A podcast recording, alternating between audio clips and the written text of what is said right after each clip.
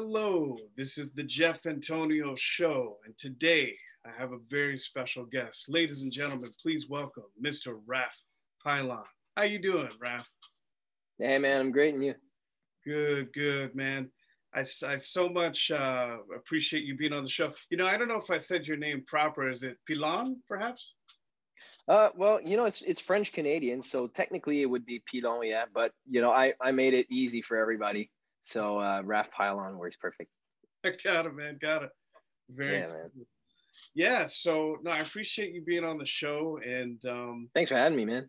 Yeah. No, it's, it's it's always great. I love to talk to you know music artists, chop it up, see what inspires them, and share that with the audience. Um, and uh, if there's anything that they can learn from your your artistry, um, mm-hmm. and learn more about you in the process, I think is just it's so good to share that with everybody. So I appreciate that, man. Yeah, for sure, man. No worries. Thanks for having me again. Like it's, yeah. it's always a lot of fun to talk about stuff and talk music. You know, that's the stuff I love anyway. So music makes the world go round, doesn't it? Oh yeah, for sure.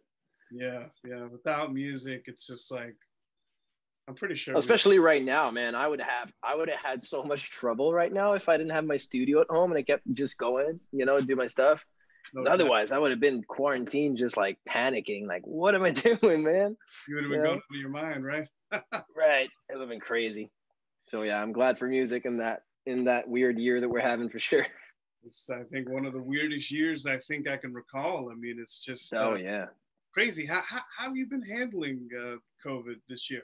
I mean, the whole situation, you know. Well, you know, like as I told you, like the, the good thing, like for me especially is just since i was working from home already it didn't change my like my life so much personally. Obviously like having you know the distance with everybody and not being able to see my friends as much was kind of complicated and made it like hard a little bit because you're just like you know you're far away from each other. Like obviously my family's around so that that was good but you know you want to be able to go and have a drink with your buddies every now and then on a thursday night you know and I, like i was missing that obviously in Canada was not too bad. Over the summer, we had like a couple, uh, we caught a couple of green light situation, you know, for a couple weeks where we could pretty much go anywhere. We just had to be careful with like distancing and stuff like that, but still we could hang out.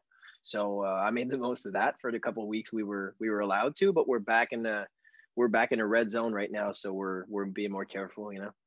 Oh wow, yeah, I think we're back in the red zone here too, and it's like man, we're starting to see the light at the tunnel. I know, man. And then it's oh, like, then is... again, it's 2020. So. Oh yeah. It's, uh, it definitely has been an interesting year. Would you say that it's enabled you to focus more on your your art a little bit because you you're not able to go out like you normally would? Um, I mean, in a way, it did. Yeah, like we all I had to do pretty much was that, right? Like I was home. I was taking care of like myself and my family, and then the rest of it was just like I was up there in the studio just making my stuff. And you know, that's why like a lot of the stuff I did while we started quarantine was just mixing all these projects that I started doing prior, which was like all these piano sessions that are released on YouTube with like a bunch of friends that I made at in the voice, you know. So that was a lot of fun and like it really kept me going for a good two months. And I had like a lot of content going out like that, and it was really cool to like get the reaction of everybody while the voice was on hold. You know, it actually finished just this week. The finals ended this week, which is crazy. It's the longest edition of the voice they ever had here. it was like eight months. Because it probably started like in what? Started in winter. In the winter. Started in started in February. Wow. And uh, normally it would have been done by May, but the the finals actually were broadcasted this weekend, so it was pretty nuts. Oh man, that's crazy. I know. How how'd that work out? They did they pause it or what did they do? They did, yeah. Like so, basically, when when the quarantine started, we they were at the that was the third round. So it was like what, what we call the knockouts here, the battles, and um, that was the that was the the the one the one week that they had to do, and they literally couldn't do it because you know like they they stopped gatherings of more than I think fifty people. Mm-hmm. But a show like The Voice has like 150 people only on the staff alone. so it's like, well, all right, you can't really do it. Wow. So like they had to they had to keep people out and just be like, yeah, well, we're gonna do we're gonna do it when we're gonna be able to do it, right? Yeah. And like even even like the past two weeks, it was hard, man, because like they couldn't have anybody in there. Like the first the first weekend they had like families of people, and that was okay. And then we got into red in the red zone again, and then all of a sudden it was just like, yeah, well, you know, we can't bring people in, so we're gonna put screens and stuff, and they had to turn around like in a split second to kind of figure out like how are we going to finish this because they couldn't they couldn't keep it any longer like there's other shows to start it already you know? Wow. I tell you man what a what a year but at least i mean it got to complete and, and it, it you know it didn't get completely cut off.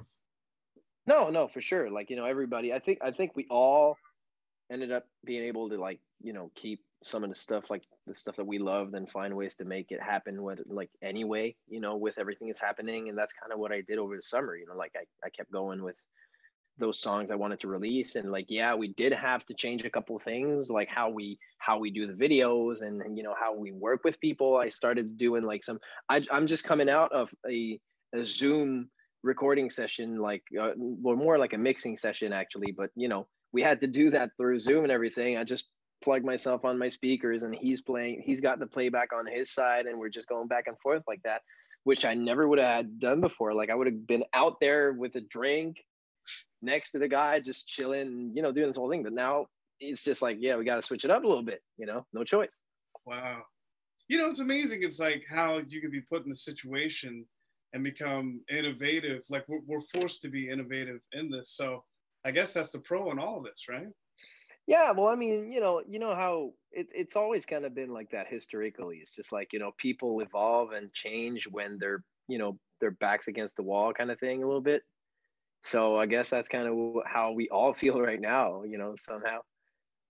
Yeah, yeah. I was talking to a buddy the other day, and he was saying exactly what you're saying. Is like, I think in the future, we're going to look at this time frame differently. So right now, it's kind of like, wow, you know, bummer, it's tough, and it, and it is tough but I think in the future, it could be like our our World War II, you know, or, or whatever. Mm-hmm. It's just like a time of growth and a time of resilience, and we'll look back and say, you know what, we did okay. We actually progressed through it. Yeah. Yeah, and, and we're tougher, and we're and we're mm-hmm. resilient, and we have we have more creativity maybe than we than we knew, you know, perhaps. No, yeah. Well, you know, we we realize that we can figure out stuff. you know. We could beat this weird stuff. I mean, anything's yeah. possible. I can tell you that. Mm-hmm. Um, For sure, man. Definitely weird. But let's get back to you and your music and take me back uh, to the beginning. Um, your first musical memories. What, what was the first time when you were a kid? And I think we've all had that moment as music artists where you were listening to an artist or band and how old were you? Where were you? And and and tell me how it struck you, and you were like, man, this is this is doing something to me. Oh, bro, it's pretty crazy because uh, I was super young actually. So when I was two years old, I was like my my parents used to put me in front of like movies from uh, Disney, whether it was like Aladdin and stuff like that, right? To kind of get me to go to bed. And there's this one night, and like it's, it's my dad who told me the story because obviously I can't like recall the exact the exact thing that happened. I was so young, but like he there was this thing in the 90s that came out that was called the Beatles anthology. Uh-huh. Which was like a documentary about everything and all that. And my dad really wanted to record that. And obviously, the one way to record back then, VHS, right? So he had to put the TV on, record it straight up.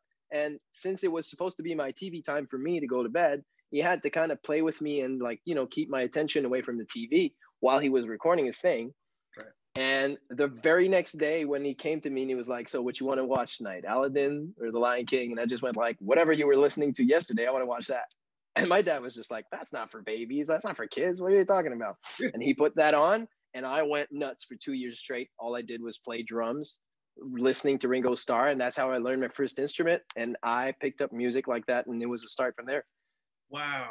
Wow. Well, that's impressive. I mean, because the Beatles anthology was, as you know, just like such a crazy, what was it, three, three disc set? I think it was three CDs. Something like that. And it, it was intense. I mean, it was, you know, it was a bunch of unreleased music and, and different variations of takes. And yeah, so that music hit you so hard. You were like, forget Aladdin, forget Disney. Let's what's this? Oh yeah, that? Oh yeah, that was crazy. Like you know, like all the, these actually unreleased songs that they had on that, like "Free as a Bird" was one of the songs I knew by heart when I was three.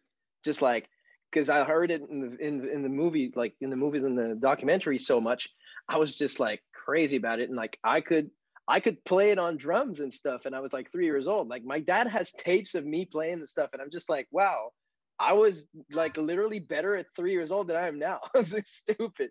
insane. Crazy.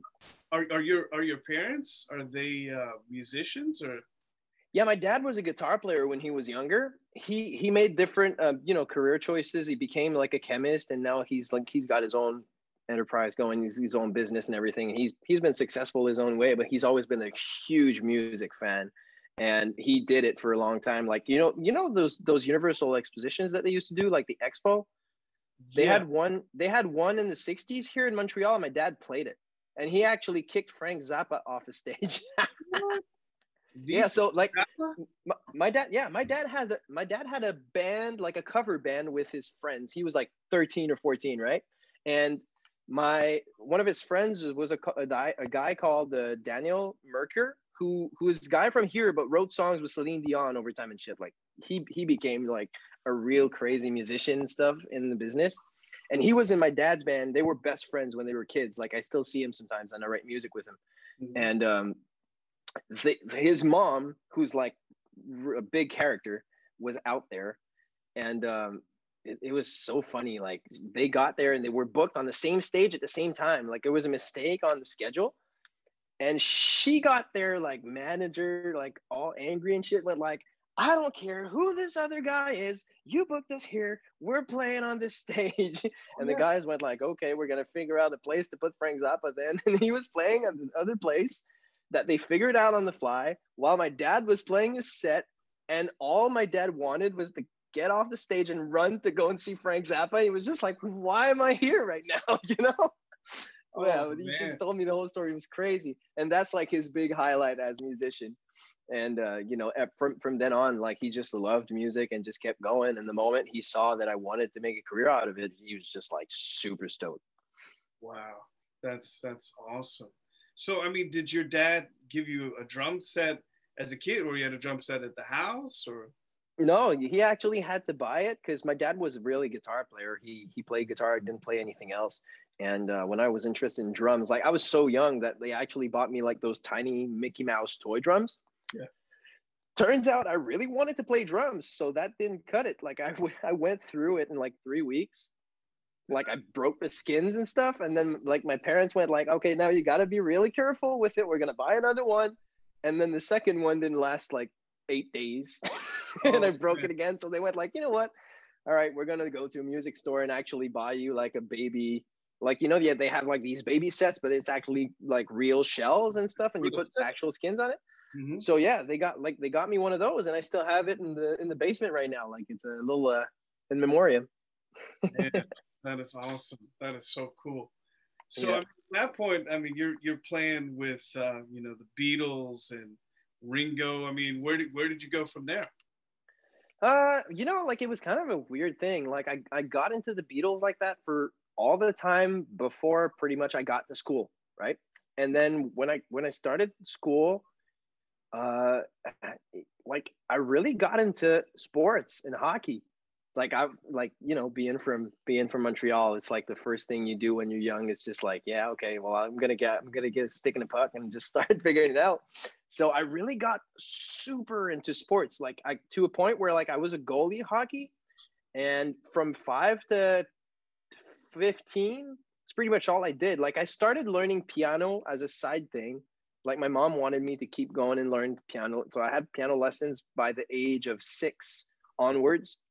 And that's pretty much all I did musically, like that, and obviously listen to music. But I wasn't really like in any way or shape or form like musician at that point. Like I didn't sing. I was not a good singer for a long time actually. That's another thing we could like I learned it later. You know, with being a man growing up too sometimes it's kind of weird so i had all, all that like transition but to come back to the uh, the original idea i played hockey like that for a long time to the point where i became a hockey coach when i was like 14 i was a goalie coach for younger kids and i did that for two years and then when I got to like the last years of high school, that's when it all changed for me because uh, I started writing a little bit my own songs. I was good enough at piano to kind of figure it out. And uh, I did that. And they had music classes that were integrated in the curriculum at my high school that same year. And then all of a sudden, like my persona within the high school changed. I became the entertainer of the place. I was the musician, which I wasn't before. I was just like a, a sports guy, like every everybody else, right? But all of a sudden, it was just like, oh, that guy has an identity now. It's like it's crazy. So for me, it had an impact of just like, whoa, that might actually be my thing, you know. And then from there, I just kept going and I started writing songs. And then I went to college and music, and I met the guys with with who I built the band. And then and then you know, it's history from there. That is awesome. That is awesome. You know, it makes sense that you transition from drums to piano because most people don't think about it, but they're both percussion instruments. And mm-hmm. Most people don't think about it that way. But um, I mean, did you did you have? You said you took some lessons, but at some point, did you veer off and just start kind of learning songs, or? Yeah, well, see, what what really happened is, well, I learned drums like very by myself, right? I was so young, like my dad didn't give me classes when I was two, but um, from there I started piano classes, but it was classical piano, right? So I learned the basics of piano through classical music and all that, and that was fine. But that wasn't necessarily the thing that really drove me to get better at piano, right? I was doing my 15 minutes practice every day if I felt like it, and that was pretty much it, right? right. But then I got to like eight or nine years old and I realized like, oh, wait a second, I can play Imagine by John Lennon. I can play Let It Be. And I said, oh, okay. And then I started picking up some other songs. And then the more I went, the more I went to high school. And then I was more open to like, you know, what was going on in the modern music and stuff. You know, back back then it was like Coldplay was coming up with like the big records and One Republic and all these things. Like that was really big in that. But also I had a side of me that really loved the, the more like hard rock bands, like whether it was, uh, you know, the like the, the end of punk rock to like the simple plan and uh, you know three days grace and bands like that. I was really big into that too. So i started picking up guitar along the way too but that's like that's all stuff that i really just from catching interest but i kept playing classical piano throughout that. But i really the moment i really crossed over to pop music and started realizing i could actually play it by you know through everything i learned in classical i just went oh that's really cool yeah. and then from there i really started feeling like i really enjoyed what i was doing and i started playing a lot more well that's cool because i mean i think because of your classical background um, when you were learning it it was probably easier easier for you to pick up songs when you started playing the beatles on piano mm-hmm. right potentially potentially because like you know it's it's very technical classical like classical music so the moment you're able to do certain things you know, it, it actually the same happened to me when I got to college because to get into I wanted to get into this um, program that was like composition and arrangement for for just music in general. So you learn to you like through that program, I learned to do uh, obviously songwriting, but a lot of you know I can I can write score music now. I can write like sheet music for violins and you know brass instruments and stuff like that because I learned through that but to get into that program i needed to have like a main instrument but it has to be it had to be um, jazz oriented which at that point at 16 years old i had never done. Oh yeah. You know so i went like oh jazz okay. And then what they told me that at the at the like the you know when they do like this little um, they have this little like open house day where they welcome like the the upcoming students and they try to like you know show you around and all that I went I went there and that was three months away from the audition. And they told me that. And I didn't know before that. So I had three months to understand jazz and be able to play a jazz song properly enough to get to the audition and actually make it. That's no pressure. No pressure. No pressure, right? I was just like, what the hell? And then I for whatever reason, like, you know, things just turn out the way they're supposed to sometimes. So like I have in my hometown here, which is 20, 25 minutes away from Montreal on the South Shore, we we have like this local music school, right? So I go out there and I'm just like, hey, like you got a piano teacher here who can teach me some jazz? And then went like, yeah, we got this guy who comes from, you know, the Caribbean and he just started teaching here this year. And then I started, you know, getting classes with him for the three months. Mm-hmm. He teaches me two, three songs, whatever I needed for like for the audition. what I needed to play and everything. And like I went through, I passed the audition. They keep me. I'm super happy. And then turns out a month after, he wins an award from like CBC, like the big national TV in Canada for like best jazz record of the year. And I'm just like, ah, that explains it. you know? So the guy like is um like is an amazing, renowned jazz player, but he was literally teaching in my like suburb, you know, suburb town school for music, and he was just like teaching me all these songs with crazy chords that I didn't even didn't even know what I was doing. Really, I was just like mechanically executing it properly. Right. And then they got me in with that because they realized I was able to play it, but they had to teach me the whole theory afterwards. And that's when it got weird, you know, because for me, it was just like, well, I've never done that before. So I kind of have this adjustment to make, which is so unusual. And that's kind of what I did with uh, classical as well, you know. It's that's just like brilliant. changing from one to the other is just like, whoa, so crazy. But I like I like how you did not back down from the challenge of mm. doing jazz, three months to go, audition. Most yeah. music artists would, would freak out. I mean, they would love to do it, but then, man, three months, and then they procrastinate, and then they say, well, I don't know if I can. Well, and then they push it off, and then they try to do it.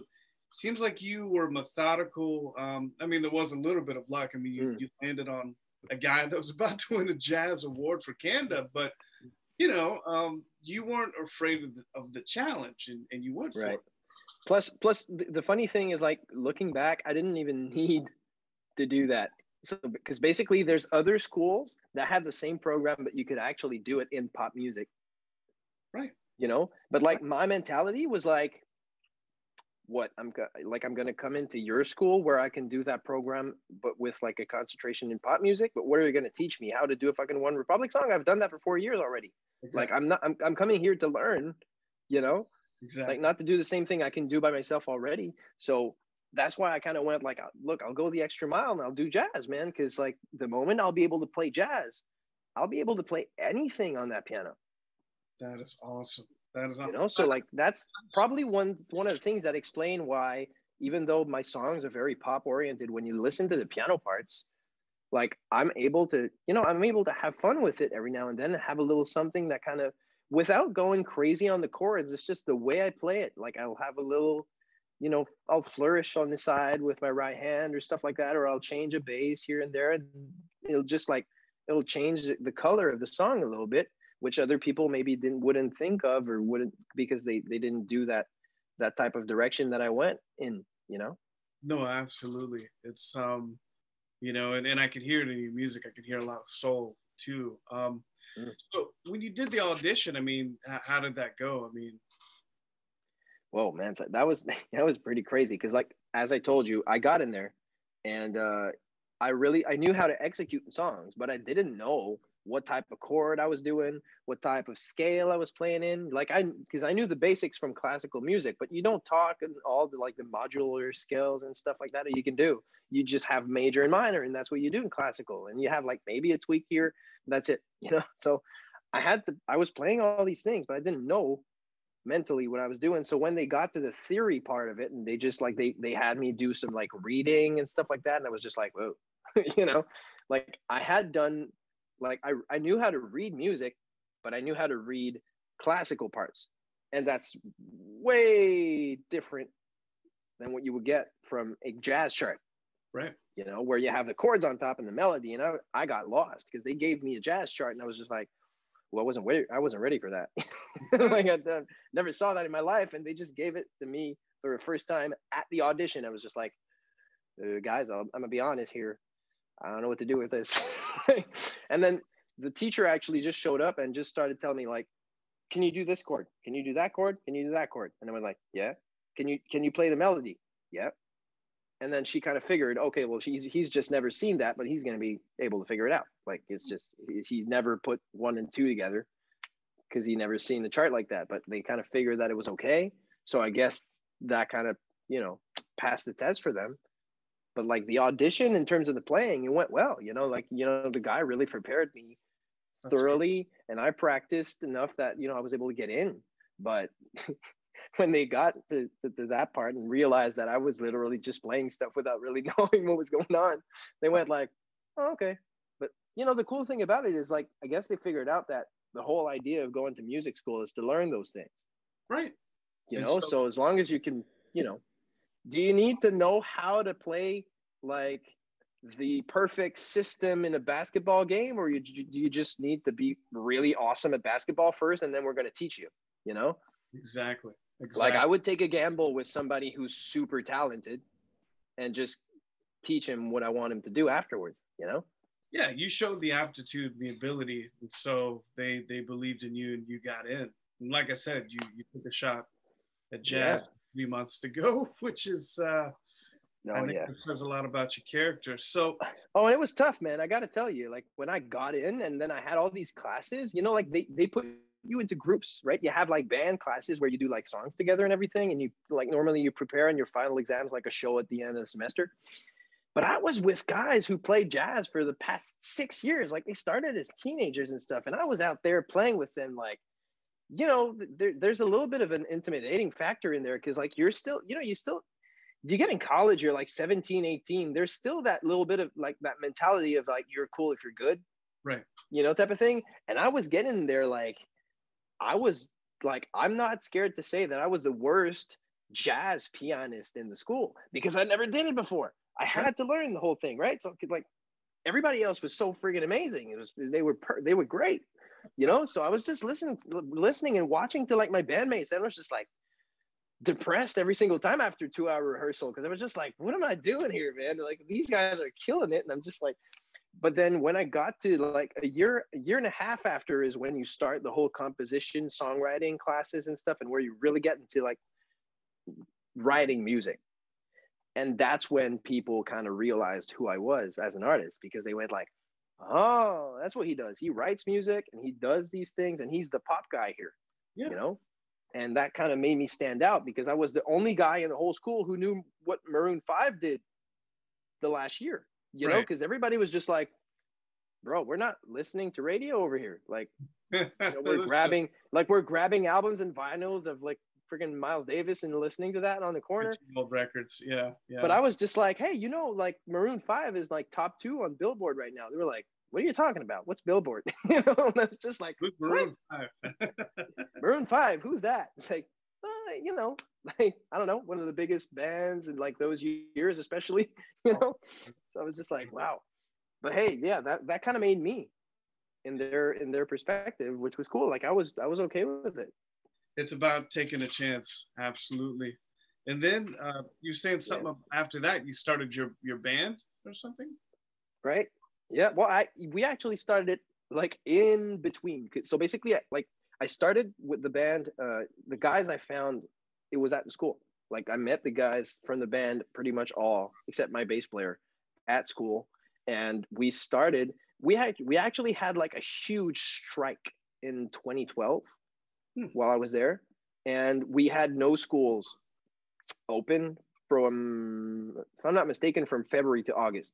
Whoa you know? So like yeah so people were out there on strike. It was like it was all about like school uh, tuition like the fees and the prices and everything. Because like over here you know especially in quebec but like most of canada we're really big on like keeping school very very affordable so that you know everybody can go and get educated and all that shit.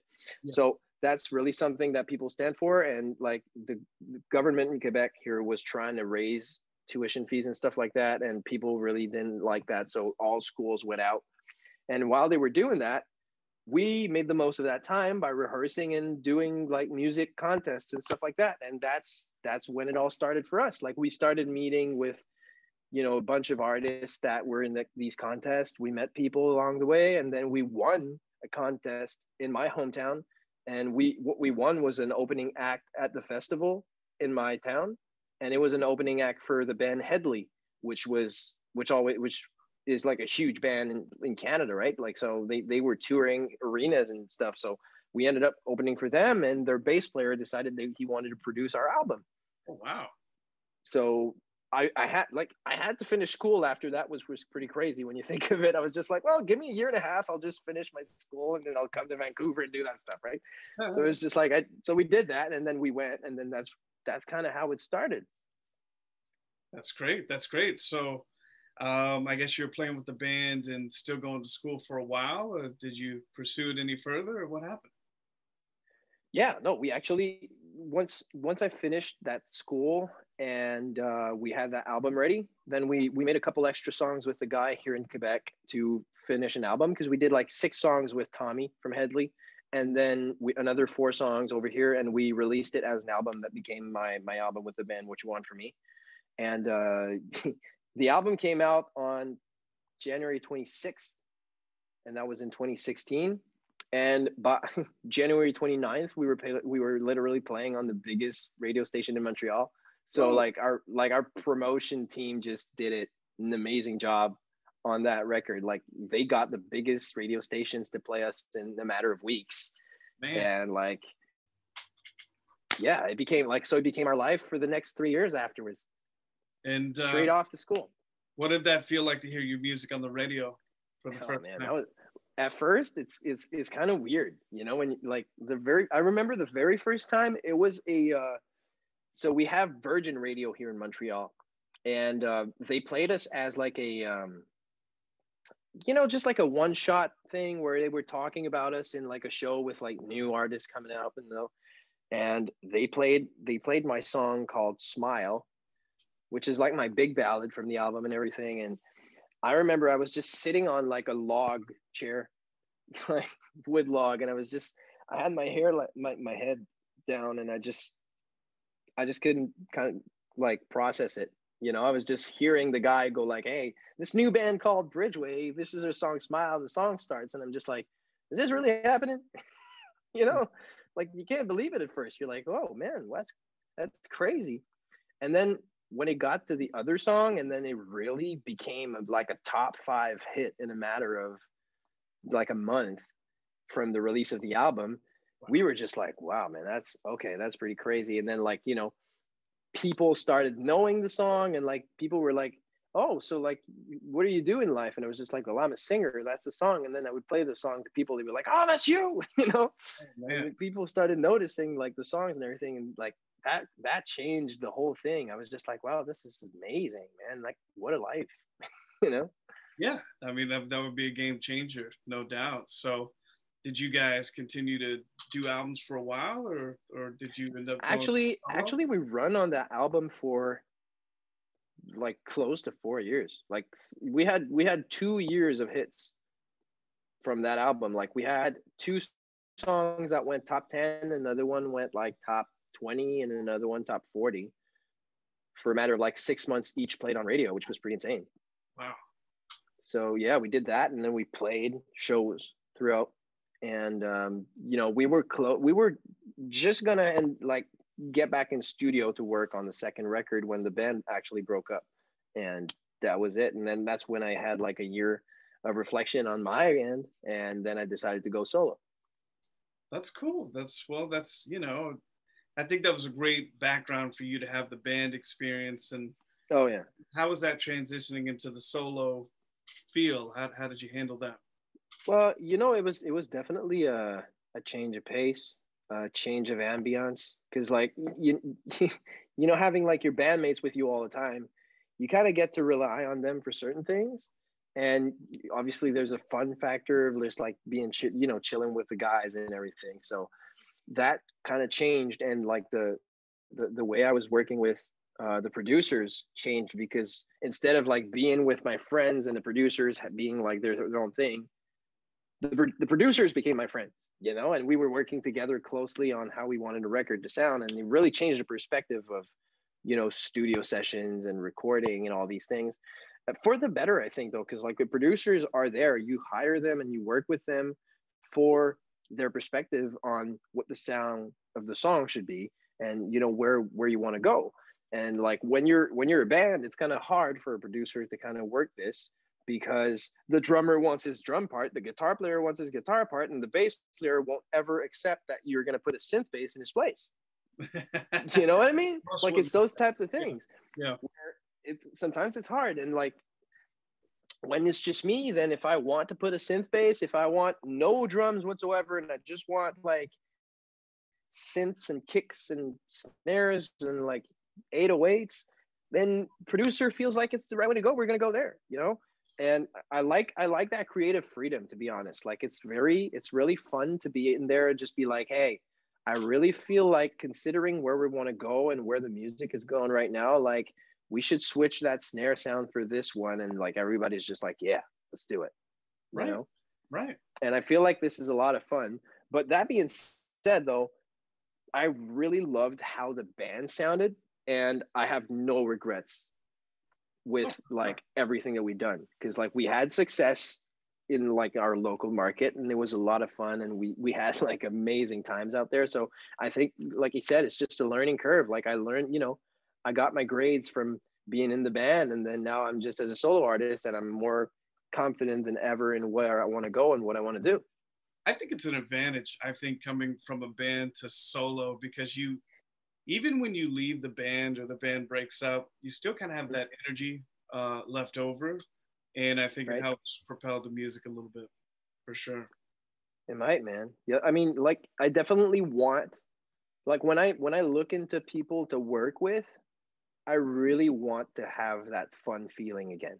You know what I mean? Like I'm not gonna work with somebody if it's not enjoyable. Like as professional as they might be, if I don't have that element, it's gonna be tough because I really want to thoroughly enjoy what's going on. And especially since I'm I mean I'm I'm the one recording most of the stuff now. Like I, you know, sometimes I'm gonna have musicians in, but I don't really need them that much in the sense that I can play pretty much everything. So unless it's a part that's really like I want to have a creative output from somebody else or something that's really technical that needs to be done a certain way, then I'm I'm out there in the studio doing it. You know, so the producer has a lot of you know input in what I'm doing because he's the one listening to me and help me out and be like, hey, how about you do this? How about you do that? And then we go by that and we kind of make it happen.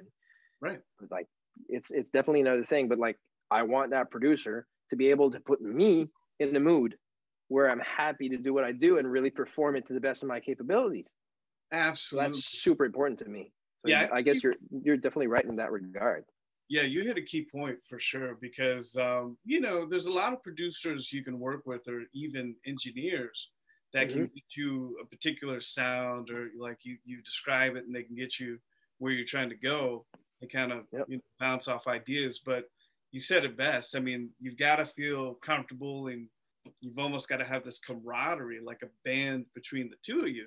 Absolutely. got a vibe. Oh yeah, for sure. And you know, like the the other thing though that really I, I really love with the producer. I'm, I'm working the producers because there's more than one I'm working with right now is that they also have this like they understand their job really well. Because like a producer's real like job when it comes to like working with an artist and not a singer is that the artist has an idea of the direction he wants to go and how he he wants his sound and his brand to look like and sound like right? And the producer in that in that type of context like like it is with me has to understand those things and has to be like okay well if we consider that this is what we want to do, how do we make it work so that it really stands out in that direction? You know, because like I know I want to be a pop pop artist with a rock edge. You know, that's that's what I am. That's I'm an artist that does pop music, but I have the organic background of like having a band playing with me live and I want to hear that even when I when I have the song in the record because to me having that little heavy guitar at the back even if it's ducked down and you can't really hear it but you just feel it you're just like mm, yeah you know you got that little guts at the back. That's I stuff that I really that stuff that really gets me going. Yeah no I totally yeah. know what you're talking about. There's a lot of records that you hear. I bet you this there's yeah. a lot of artists that you hear live and their live take is like what should be on the record I bet I bet you oh yeah You've noticed you know that. what? You know what? There's actually one very particular one that I have that exa- is exactly what you're talking about. So Five Seconds of Summer have a song called uh, "Easier," right? Uh-huh. And the song is the song is good. Like I, I like the vibe. I like the song of it. the the sound of it in general, but they have this version on YouTube, which is a live version, but it's like a it's like a live recorded version. You know what I mean? Like they made a video that's live, but it's it's pre-recorded. You can hear like the whole thing going on, and it's I can't remember the name of the room they're in, but it's if you look at you you look at it on YouTube, you'll find it really easily. It's live at the something, mm-hmm. and they have this version where like they they bring back their rock elements from like the earlier years, mm-hmm. where they mm-hmm. were like really punk rock and stuff. And I was like, oh my God, this is so much better. this is awesome you know yeah. it, it got me into it got me into the song so much because at first i heard it and i was just like well okay it's a pop song it's, it's all right and then when i heard that version i was just like okay the sounds the song is great you know right because it, it just it just brought it from here to there in my mind because i was just like oh my god man because i know these guys are amazing live like they're great musicians and stuff and like these are these are artists that I would love to, you know, to make music with in the next years. Like they, they are really down my alley, and I'm, I'm sure we do like amazing songs together if, if we get the chance to sit down in the studio together. Come, you know, come the time we're actually able to sit down in the studio, I guess. But, you know, that's that's definitely a thing for me. Like, definitely agree with you that just brought the song to a next level for me. Yeah, no, I, it's like sometimes I think, especially in pop production, it's like you have these sounds, and you know, and, and from a producer standpoint, you're you're trying to make it pop sonically in, in a production standpoint. But yeah. then sometimes you want that edge to it. Sometimes it's too smooth. And I think that's what you're saying.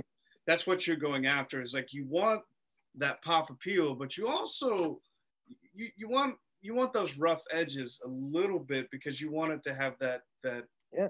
that feel right? Yeah. You know what? Like i'm actually working on a on a edm type of record with a, a dj friend of mine from here.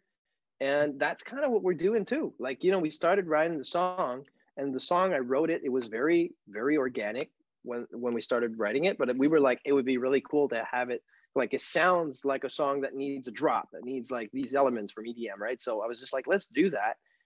But over the recording process there's a point where i literally got on the drums and i went like man we need some real sounds in there. And like so we have a drop that literally like takes a drum beat that i did playing Mm-hmm. And we just switched the elements. So we took the kick away from my drum part and we switched it with the EDM kick that the DJ had. Nice. You know? And we we kept the hi-hats because they were rock hi-hats that I had that really just gives that edge that you're talking about. And we, you know, we took my snare, but we blended it with his snares and stuff. And we just and and the stack of it just makes for a drop that is so kick ass. Wow. You know? So like whenever the song comes out, obviously like people are gonna people are going to hear from it in, in social media and all that. It's probably it's probably headed for 2021, but it's it's really interesting because it makes for like a, a, an EDM track that has a lot of that pop rock edge that I always have when I come in, the, you know, when I come in the room because right. that's my identity. So if you have me in a song, chances are not only my voice will be on it, but kind of my sonic input. You know, like my there's a lot of my output in in how the song is going to sound at the end generally. Oh, for sure. Oh, for sure. Yeah, I mean, music artists and producers have a sound, a print. You know, even if yeah. you know vocals on it, vocals without, it has like a certain sonic character that's a hook within itself. So right, that's cool. But let's talk about Million Roses. Um, I really like that song. Tell me about where you were coming from lyrically on that one. Yeah, well, that's that's been a that's been a big song this summer for me. And you know, like we, I, I, this is a song I wrote quite a while ago. To be honest, I uh, I had this um, idea waking up from a dream, and it was I was seeing this lane, which in the song title I called it the King's Lane, right? Mm-hmm. And um, I had like I saw this lane. It was it was kind of cobblestone road leading to a castle at the end, kind of like you would see in Europe.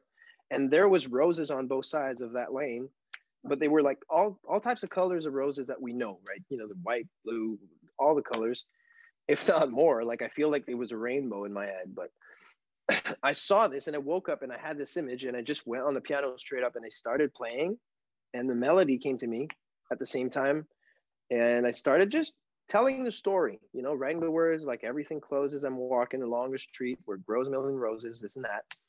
And I got to the chorus and I was just like, well, that's that's beautiful. That's great. It's a nice image. But what am I talking about here? Like, what's the, you know, what's the what's the concept? What am I, what's the message here? And it came to me. I was just like, oh, wait, these roses are like, they're us, you know? Like they're different colors, they're different sizes. But the thing is, on that King's Lane, they're just sharing that space and the fact that they're all cohabitating in the same space together makes it so much more beautiful than if it was just one. Wow. You know that it like i just went like if we were to do the same thing it would create a, a picture as beautiful as the one i had waking up from that dream you know? And and our world would just be as peaceful as what i saw when i was sleeping. Man what a vivid dream. That's pretty cool. I know. I know it. Like, you know, the, the craziest part is I, I barely ever remember my dreams. Yeah, me either. Me either. But the ones you remember, it's like, wow. Sometimes it's like you're out of Yeah. breath because it's just so vivid. Heavy. Yeah. Yeah. Yeah. That's awesome. So that's how it came to me, man. And then, you know, like I, I went out to LA and I recorded with, with, yeah. I went, I, you know, I recorded it in LA with uh, uh, Earl Powell. I think I know. It's Yeah. uh, so he worked uh, he worked stuff with Keyshia Cole, uh, Jennifer Hudson, and the Jacksons, and uh, you know we got there and I started recording with him, and uh, it was it was so funny, man, because like I got to this house where the studio was in, and uh, we start recording and stuff, and I don't really know where I'm at, you know, like I'm just I'm recording. It's like okay, so everything's going smoothly. My producer's running the whole thing, and then I look around and I start seeing like amps around. They're like, you know, they have these touring tags on top. It's like Jackson Five, Jackson Five. They got like stuff all over this, and like, and then I go like, bro, Earl, like, where are we? Like, what, what is this place? Like, what? and he's like, well, you know, this is one of Tito Jackson's places, and he, you know, like I'm a good buddy with him, so like he just he just lends me the the studio whenever I want to work. So I was just like, oh, okay, good to know. you know, like as I was just walking around with like a bunch of Jackson Five like relics all over the place. Man. I was just like, this is crazy. And then they, we we start working like that. It was like a week long session for the song. So we start on Monday, and on Thursday night at 10 p.m., Tito comes back from London, and he's just like, "Oh, what's up, guys? Man, how's it going?" And like, super chill, man. Like we knew each other forever. You know, mm-hmm. we just got along. We started talking like that, and he heard the song that week, and he loved it. And that's kind of how you know the idea came to me that like it, it would be awesome to have him on, because you know I remember that he loved it, and we recorded it at this place, and I was just like, hey, you know what? With the message that I'm trying to share here, and just be like, hey, let's just all be together. The fact that you know Tito Jackson, coming from his perspective and his background, is so different, so much different than mine, would just add a lot. Like also the the age difference too, right? Like Tito's a lot older than I am, and he's got a lot more experience, and he comes from a different, you know, it's a different era. He lived different experiences, so to have his perspective to it and add, like it just add it adds a lot of depth to it you know what i mean? And i really felt like i needed that. So we got we got in touch with him through my producer again and he was down to do it. And it just it just made that you know amazing speech at the end that i feel just works so well with it Yeah, yeah. It, it's it's got a lot of meaning to it. You know, it's funny that you wrote that um, a while ago because I mean the, the message is very relevant, particularly this this year. more now than ever it's crazy like that's kind of that's kind of what happened actually you know i had the song in the back burner for a little bit and I, I i was feeling like i wanted to release it this year for whatever reason i knew i didn't know when but i was like that'd be a good time like i feel like you know my message would be would be nice and you know relevant to the, like to whatever's happening right now. And then like all the shootings started to happen and all these things. And i went like okay i'm, I'm releasing this now. Like Yeah. because because i'm not a polit like i'm no politician you know? Mhm. i'm not i don't i don't get into that. I'm not i'm not i don't mind talking about my ideas and like trying to share but You're not like a political artist, so, you know. no not really but like there's certain things like that that i feel are like it's it's common bottom line friggin common sense you know like and these things for me is just like I want to make sure that these things are figured out by by the time I'm gone. You know, so like as much as I can try and, and help out in that sense, whether it's just by talking about it sometimes with the people that are close to me, or you know, if I'm in a conversation like that with you and like people can hear us out and stuff, and I because I feel like it's important.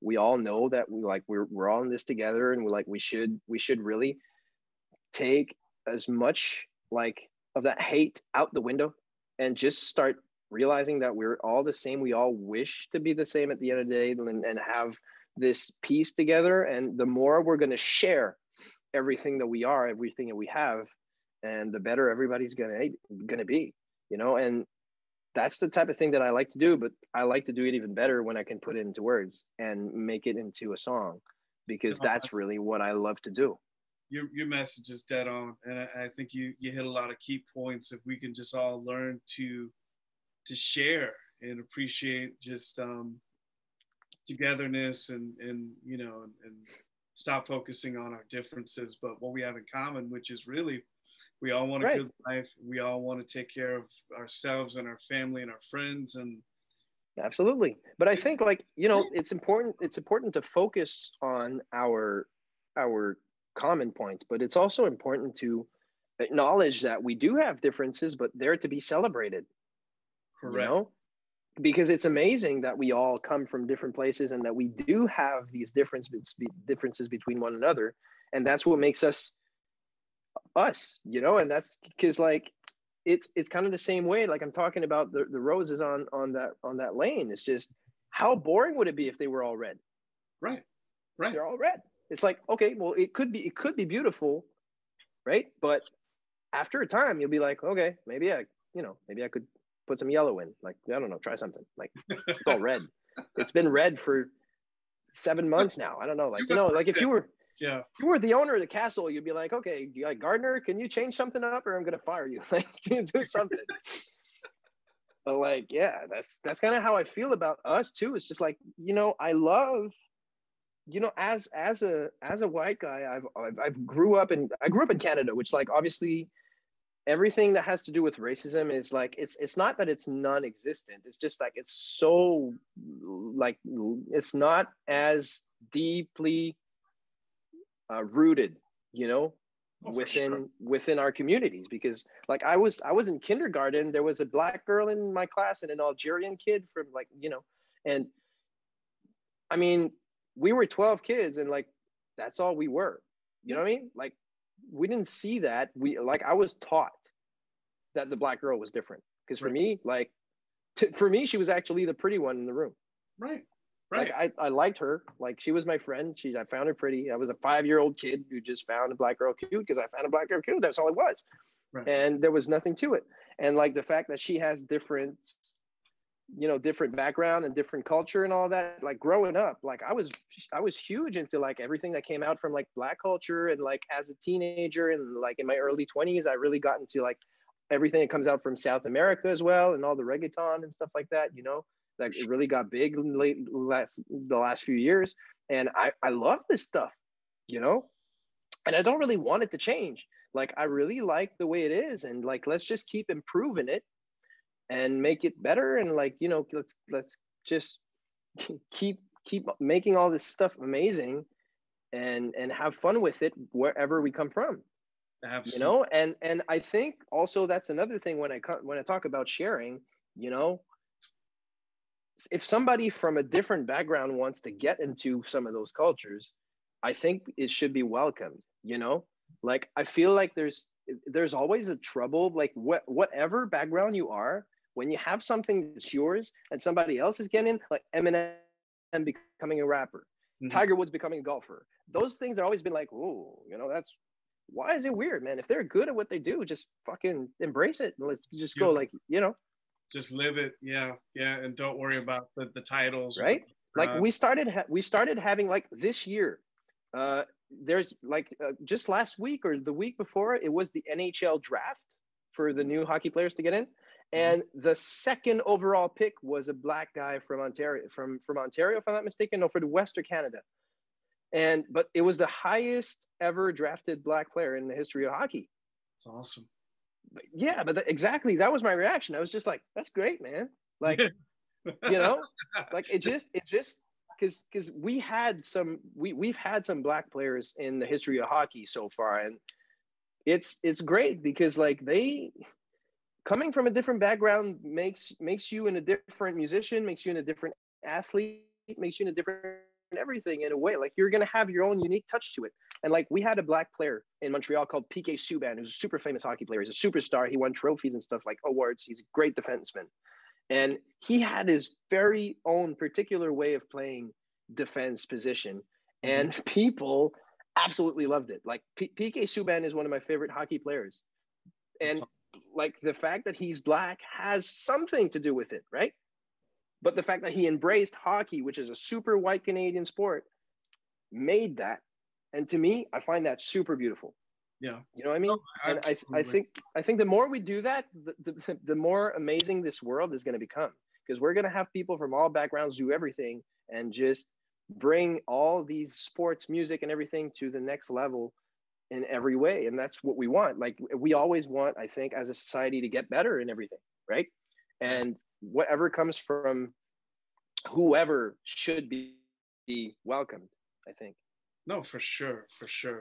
And and uh no, you you definitely hit a lot of key points there. I mean, I think the more we move into the future, uh, the more some of the ills of the past will leave us. They won't completely leave, uh, but I think. Well, we're moving forward a little bit. Yeah, yeah. you're right. You know, because like th- these things I talk about to you, I'm I'm gonna say the same things to my kids, right?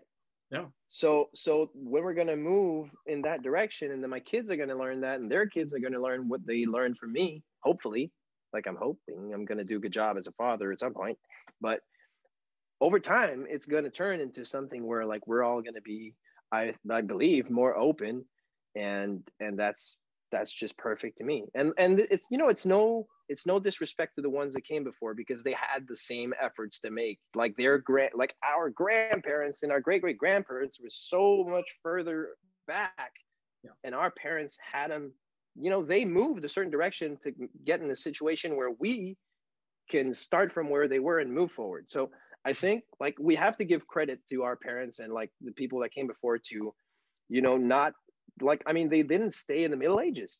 Mm-hmm. They still moved forward somehow. They weren't. It wasn't perfect in their years. We're seeing it now. We want to do it. People are going to look at us and say that our years weren't really great.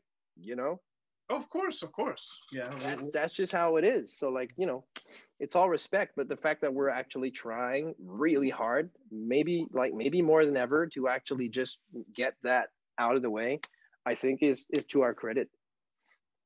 Absolutely. So tell me about your your songwriting process. How do you start? How do you get into your zone? How do you do that? Uh, well, I really get into the zone naturally. I think it's weird, man. Like, uh, I really, I really write uh, about what I live. You know, so I, I that's that's one of the things that's been kind of hard in a way. Being quarantined in the house is just like I love to write about what I see, what I live. So I go out, I travel, do stuff like that, and then you know I'll be in the plane heading to Russia, and I'll be writing a song in the corner because I'll be like, oh, I'm thinking about this thing that I saw at the counter when I was buying a croissant, you know, right. in Paris doing my transfer, and like this just comes to me like that, and I got a song. You know, it's it's it's really like that for me, and or certain things that will come from me from from you know inspirations from either uh, TV shows and stuff like that. Like I very rarely sit down and go like, okay, I, I need to write a song. You know, right. it's more like a it happens. So my writing process is really just like a free for all type of thing in a way. You know, it's different when I do co-writes though. Because mm-hmm. if I have a co-write, then you know I'm sitting down with somebody else, and we want to get to a point in the, in a matter of time. So it's like, okay, well, what do we want to talk about? And then you know we just start. Generally, what we do, we're going to start talking.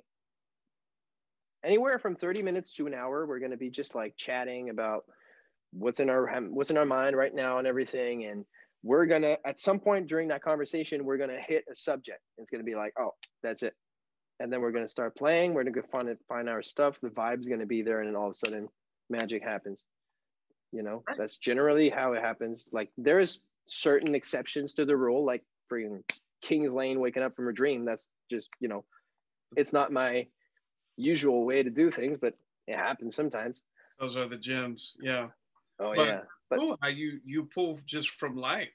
Um and, and you and you work on your inspiration. So it's not like you're sitting down and saying, "Oh, I'm gonna write a song." It's like, no, you start hearing it in your head, or you have an idea right away, man. That lands, you expand on that, right? Absolutely. I mean, generally, the moment I have like the idea come in and I write the like, you know, generally the idea was kind of come before the words.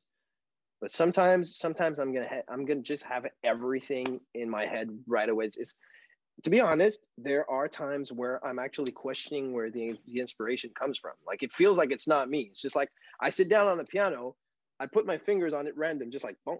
And then 15 minutes further, I'm just like, hey, I got it, I got a track. That's the spirit working through you. Yeah. I know exactly what you mean. It's something coming coming over you. And suddenly it's like, wait a minute, yeah. what? Um, what? Huh? It's yeah. And you know, like the craziest thing for me too is like as I, as I told you, I'm French Canadian which implies that my first language is French.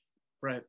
Right. And I learned English over time because I mean, you know, English culture is is is very prominent everywhere in North America. So Quebec is no exception to that. Like we get a lot of it. And, you know, I learned obviously being, you know, English from the Beatles when I was a kid learning music and everything. I heard it so much that it really got to me easy. But uh, there are still moments when I talk, when I do stuff that, you know, I, I might lack a certain word that I want to say or stuff like that. And then it happens that I wake up or, or I, I sit down and start like writing words and, and, and songs and stuff like that. And I'm going to write words that I never said. Right. And like, I'll, I'm just, I'm just going to turn around and be like, wait a second, is that really a thing? And then I'm turn around and I'll just double check it on either like Google Translate or like dictionaries and be like, is that sentence actually something that we can say? I'm just take the whole thing and put it on like Google, see if like some stuff comes out, whatever it is. Like I'm just double checking every single way I can. And turns out it's actually a thing. Right. And I'm just like, wow, that's crazy. Like I've never said this phrase ever. And all of a sudden it comes to me writing just like, hey, oh, that could be cool. And then, you know, I've, I'm pro- maybe I'm never going to say it after either you know? Yeah, it's just in the song like that. And it came to me and i never i didn't even know what it meant. That's the inspiration working through you. And you're figuring out the words as you go is kind of an afterthought. I've had moments like that where i've written in a language that i don't know but yet the syllables are kind of coming out with the melody and then you work your way backwards and then you, you fit in the words i know what you mean and it's one of those crazy things it's like I'm writing in something that I don't normally. Well, it's some of it may not always be natural, but right. yet it's just it's like coming out of thin air. It's crazy. Yeah, definitely. Yeah, that's that's, that's always awesome. fun when it happens though. Like it's really it's really cool the feeling you get after you have that in your hands and you're just like, wow, you know. Yeah. I feel like this is special, you know, like, and you're just like all happy and you're like, let's get a studio, let's do it. Like, you know, it's crazy. Special. It's special because I think a lot of people have that ability perhaps, but they don't know how to tap into it or, you know, so it's kind of like you're a you gotta soul. be open. Yeah. And you have to be open. Like you said, you have to be able to let it go through you. Um, and it, it's, it's special, no doubt. I mean, not everybody has it or some people have it, but they just don't, they can't, you know, it may not be their talent to do that. But, um, yeah or they express it differently man like mm-hmm. you know it might not be like for me it's writing words and singing and doing music for other people it's going to be through whatever they're doing whether it's just like building stuff as an engineer or you know there's so many ways to express it it's right. just like you've got certain talents when you when you get to, into this world and it's really up to like are you open to let your let your body go the direction it's supposed to be and like you know obviously society the way being the way it is right now with like, oh, you got to study to be successful. You got to do this. You got to do that. I mean, a lot of it makes a lot of sense because obviously, like, I really encourage everybody to, you know, go to school and get educated. And uh, like, you know, when they did that strike in Canada, I agreed to it because I was just like, you know, it's always better if everybody has the chance right. to get to school and do those things. But at the same time, there's absolutely nothing wrong with somebody not going to school because he has this vision of something else he wants to do and he goes traveling or he starts writing or whatever it is and then you know, nothing says that they won't have success in in their endeavors.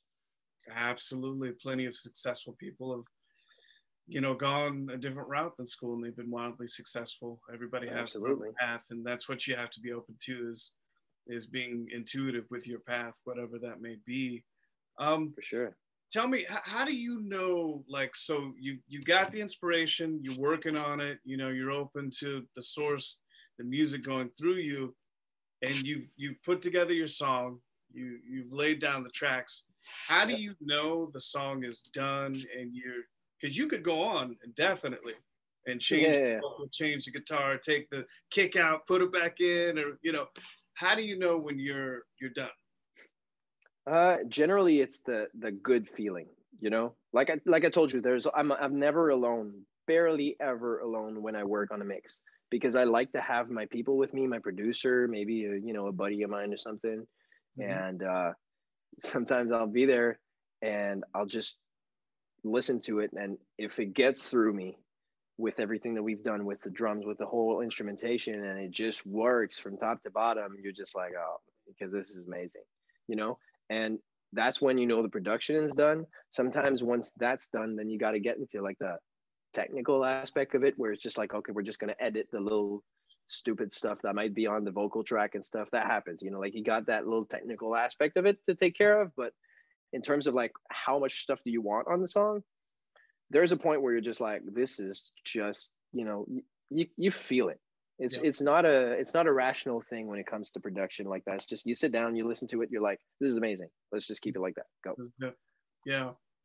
Yeah. That's that's that's great. You- You're very intuitive that way, and I think that's good because there's a lot of artists that that tend to overthink themselves. And with that, I'd like Oh, to ask Don't mind, like, don't worry. I do overthink though.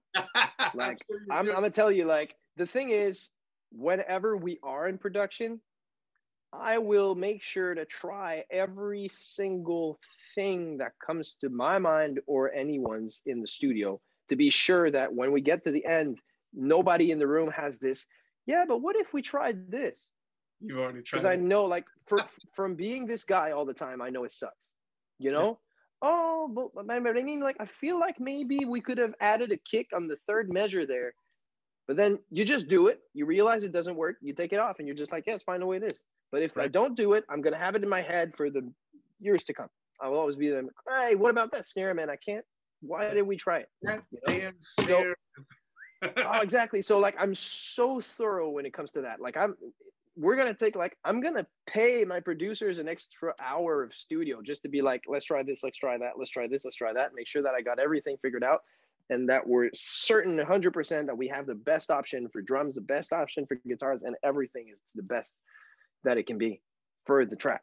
Absolutely. So take me through an experience in your musical journey where you were disappointed, something happened, you were let down, you were thinking it was going to go one way, it went another, and how you were able to Yeah. overcome that and, and press on. Uh, you know, I think I kind of I kind of went a little bit on it with the band experience because it went from being amazing locally to us starting to go out in Toronto and then you know expanding to the rest of Canada and starting to have a little bit of exposure there. And it just stopped right there you know and the, at the moment we started doing like hey we're going to have this second album. It's going to be better. It's going to be even more popular on the outside because we're going to have a, the right team to push it on the you know in the rest of canada and maybe in the states. Uh, that's where we were headed. And i guess it was mostly an ego thing that kind of just broke everything up because you know we like people saw things different. And a couple of the guys just didn't feel like going there. And you know we we liked to have um we had we like to have a band and play but not everybody wanted to like travel and go you know overseas and you know go to the us and you know stay in toronto for a month and a half. Like not everybody necessarily wanted to make the sacrifice of doing that which is fine. I understood why you know some of the guys were thinking like that. They had their different path. But uh, i was kind of disappointed when that happens for when that happened for sure because i was really feeling that we were heading the right direction. And uh, you know it kind of stopped and i really had a year or close to a year where i was i was at home and i didn't really know what to do. And i was kind of like you know how am i going to turn this around? Do i really want to keep going with this and everything? And then things just happened and i got into it. And as a solo artist it kind of worked out and we got the interest of some people and it worked. Yeah yeah it no, got me back into it.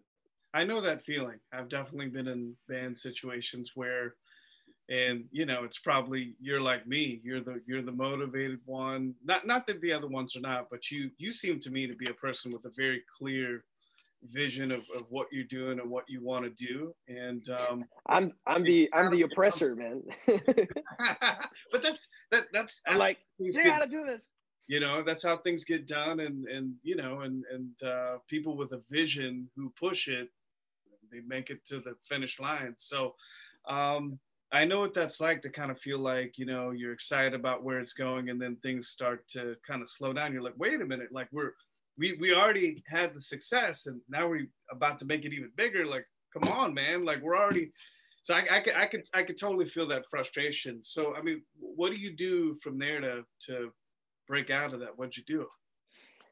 Man, it's really it's really a mindset, you know. Like you gotta you gotta understand at a certain point it's just like well listen like this was a part of me.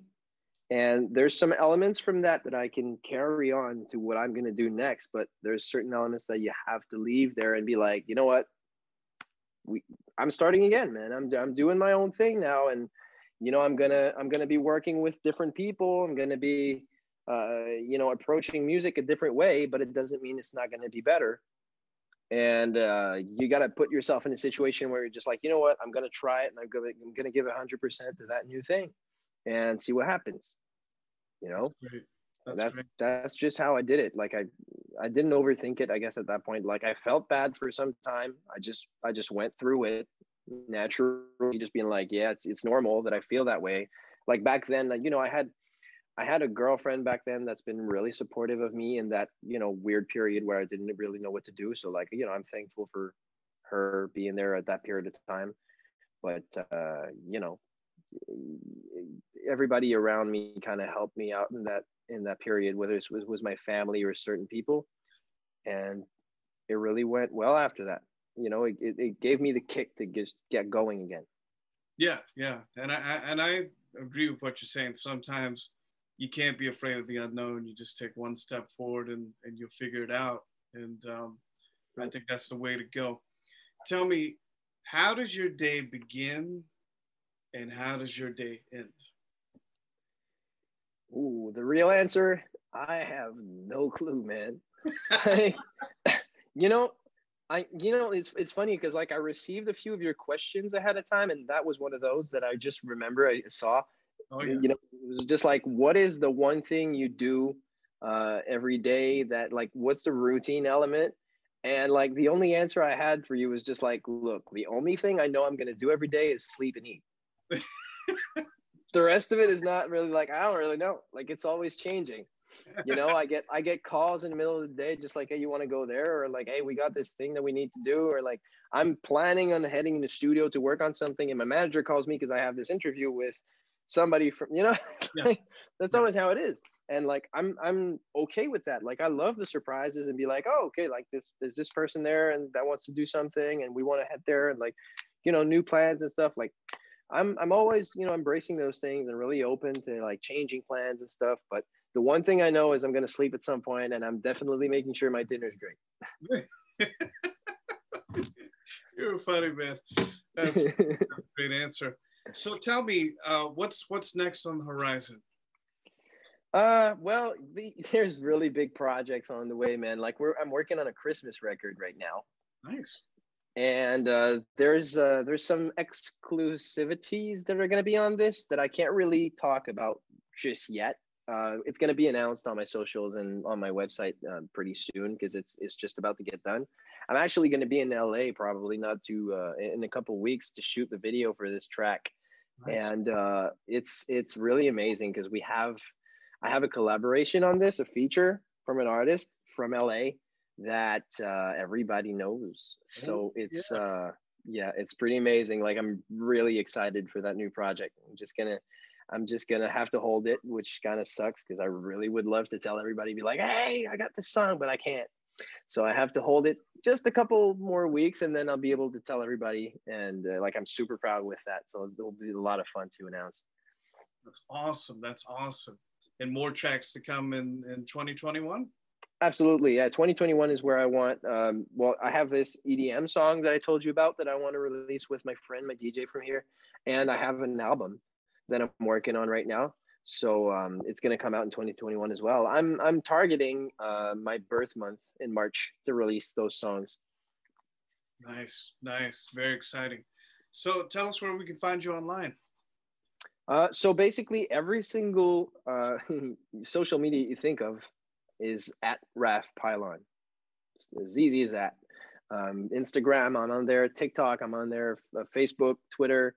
Uh, my YouTube channel is the same. You can look for me at Raff Pylon, and uh, raffpylon.com is my website for anybody who uh, is still very old fashioned. Nice, nice. Well, Raff, it's been an honor and a privilege. Um, I really appreciate having you on the show. And, Thank you. Same here, man. Yeah. And to the audience, once again, Raff Pylon. Um, I really like his song Million Roses. Um, I think it has kind of this this soul pop feel to it. Um, and I really love the message. And now after talking to Raff about it and how he actually came up with the song through a dream and through the roses, he equated that back to human beings. I think I think rap has some depth, everybody, and um, check that out. Um, that's some. That's Thank you. Appreciate it, man. Yeah, for sure. So uh, definitely check him out and uh, and I'll probably be you know uh, you know previewing more songs from Raff. So um, it's an honor and a privilege, and uh, thanks again, and to everybody listening. Always keep up the hustle. Thank you.